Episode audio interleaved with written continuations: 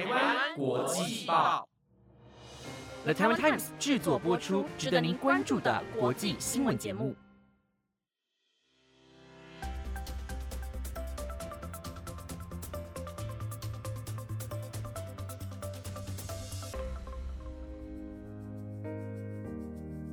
Hello，各位听众朋友，大家好，我是资云，欢迎收听台湾国际报全新系列节目《国际专题周报》。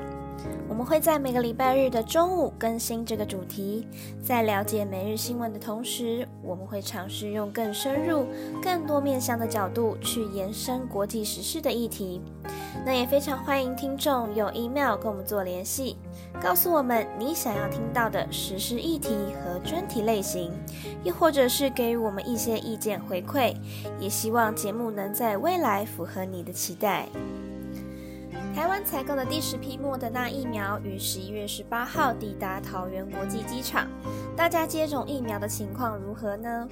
好笑的是，害怕打针的我在收到简讯预约的时候，立马就冲去买普拿疼啊、维他命 C 啊，还有退热贴、温度计等等的用品，还提前都把假都请好了。结果呢，我两剂 BNT 除了手痛之外就没有别的症状了，害我穷紧张一番。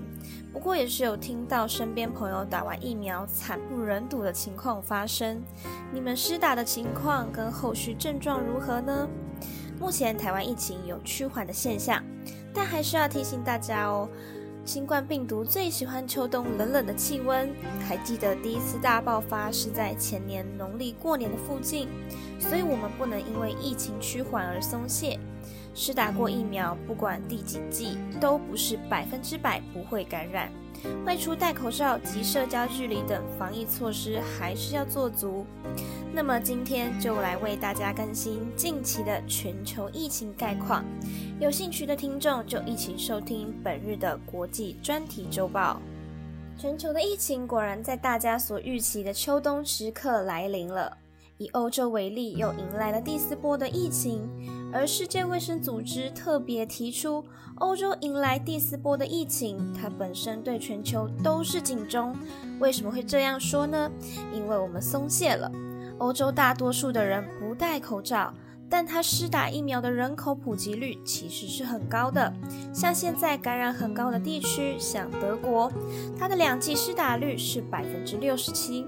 法国是百分之六十九，英国是百分之六十八，但是因为没有做好社交距离，没有戴口罩，进入了秋冬季节，于是欧洲现在又迎来了第四波的疫情。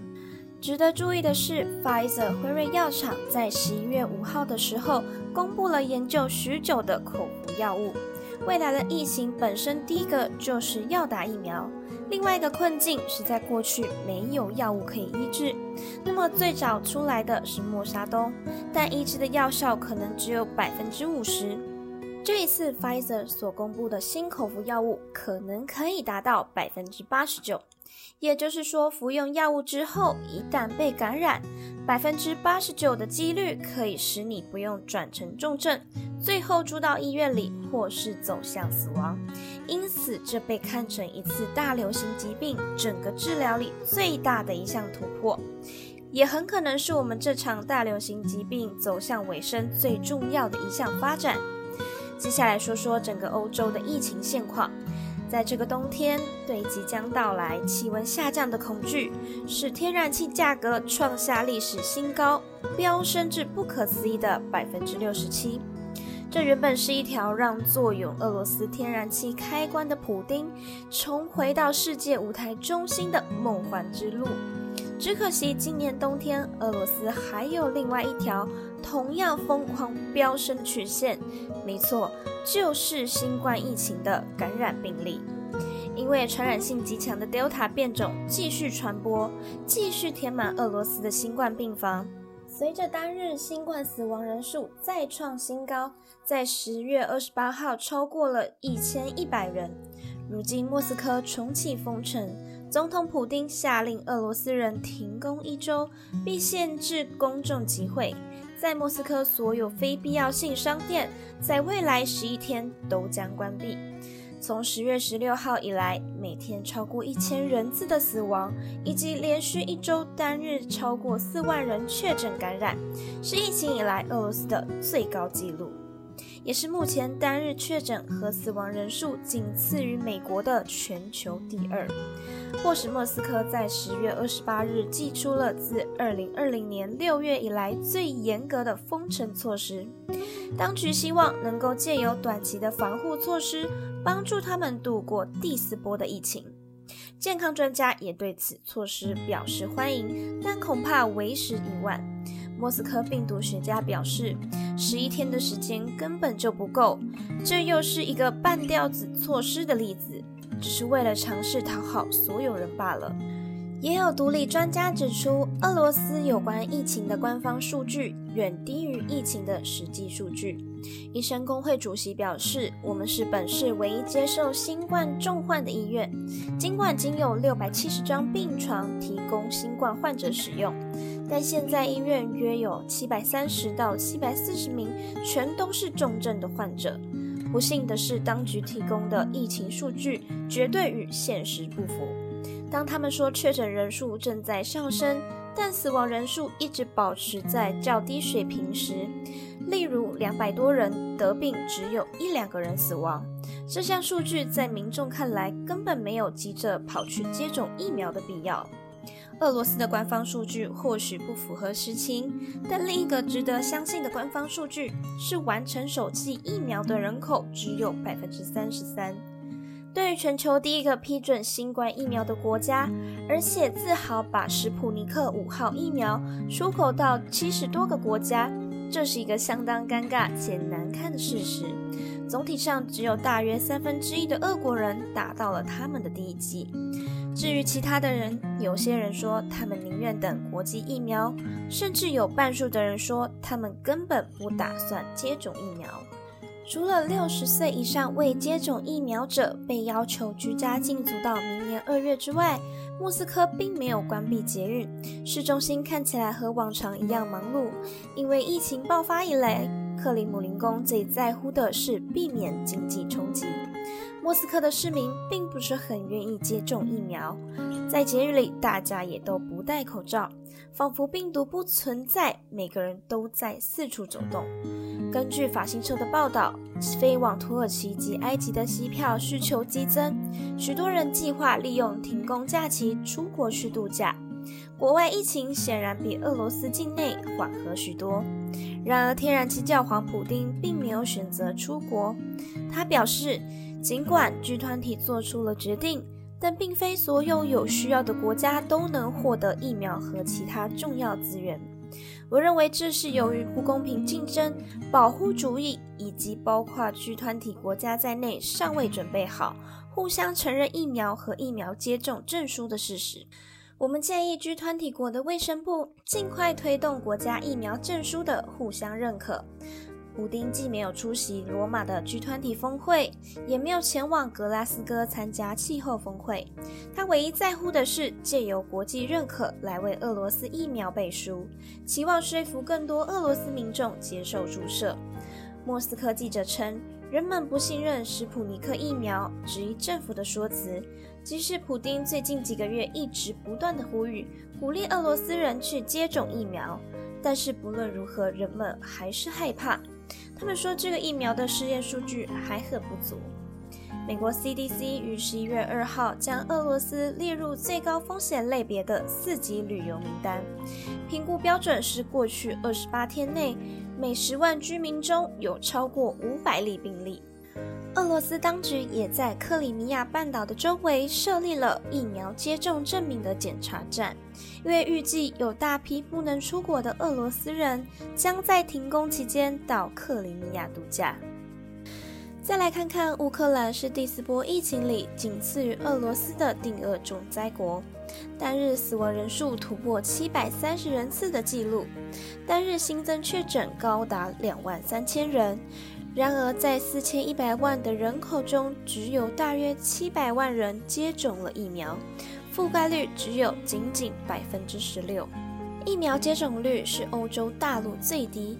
乌克兰也获得美国捐赠的两百万剂莫德纳疫苗，根据乌克兰卫生部的数据显示，需要住院治疗的新冠患者中有高达百分之九十四没有接种疫苗。再来是拉脱维亚，他们是所有欧盟国家中新增确诊感染率最高的国家，平均每十万居民有近九百起病例。拉脱维亚是今年秋天第一个宣布第四波疫情封城的欧盟国家，而欧盟最贫穷的国家是保加利亚，目前新冠死亡率位居世界第三，仅有四分之一的成年人接种了疫苗。即使拥有足量的欧盟联合采购疫苗，拒绝接种疫苗的示威人群走上保加利亚首都索菲亚的街头，反对从十月二十二号开始启用的健康护照。而波兰也面临了第四波疫情的反扑，单日新增确诊超过五千例。波兰约有百分之六十一的成年人接种疫苗，低于欧盟平均百分之七十四的疫苗覆盖率。欧盟执委会的一项民意调查显示，在东欧的大多数国家中，至少有三分之一的人不信任医疗保健系统。属于旧有共产主义的欧洲和西欧之间的分歧非常明显，要建立起公民对政府机构的信任，需要花上几十年的时间。而这在过去华沙公约国家里，可以观察到人们对公共机构的信任水平仍然非常低。在周末依旧热闹熙攘的巴黎街头，早已没有人记得戴口罩和社交距离。民众因有了健康通行证，就忽视了最基本的个人防疫措施。以法国十二岁以上人口高达百分之八十六的疫苗覆盖率，看似可以理所当然地忽视社交距离和不戴口罩，但不容忽视的是新的感染数字。在最近二十四小时内的新增确诊感染人数为六千六百零三例，所以政府再度动员第三针的疫苗注射。卫生部长韦宏宣布已经接受了第三剂的注射。WHO 警告，我们正处于世界疫情死灰复燃的关键时刻，欧洲又重新回到大流行的正央，就像一年前一样。但不同的是，我们现在知道的更多，也可以做的更多，来去减轻对社会的损害。入冬后的西欧国家，即使在平均百分之七十四的疫苗覆盖率，以及普遍在各国实施的健康通行证情况下，疫情也在回温。法国、比利时和荷兰都分别在上周宣布，在公共场所及学校要重新戴上口罩。相较于不肯打本土疫苗的俄罗斯与不信任欧洲疫苗的东欧国家，西欧国家迎战今年冬天第四波疫情的策略是开打第三针。听完今天的内容，你有什么想法呢？有没有更了解全球疫情的现况，或是大家会想要知道台湾的疫情现况、规范措施等相关事宜吗？可以到台湾国际报的 Instagram 底下留言告诉我们，也许下一集可以跟各位讲讲关于台湾的疫情事项。防疫抗战绝对是一个需要全民共同努力的长期战争。随着台湾疫情趋缓，许多的场所重新开放及规定的松绑，有注意到路上及公共场所的人们松懈的氛围。在这边提醒大家，还是要记得遵守防疫规范，千万不能在这个关键时刻掉以轻心。希望我们都能尽早恢复不用戴口罩的日常。我是思云，我们下集再见。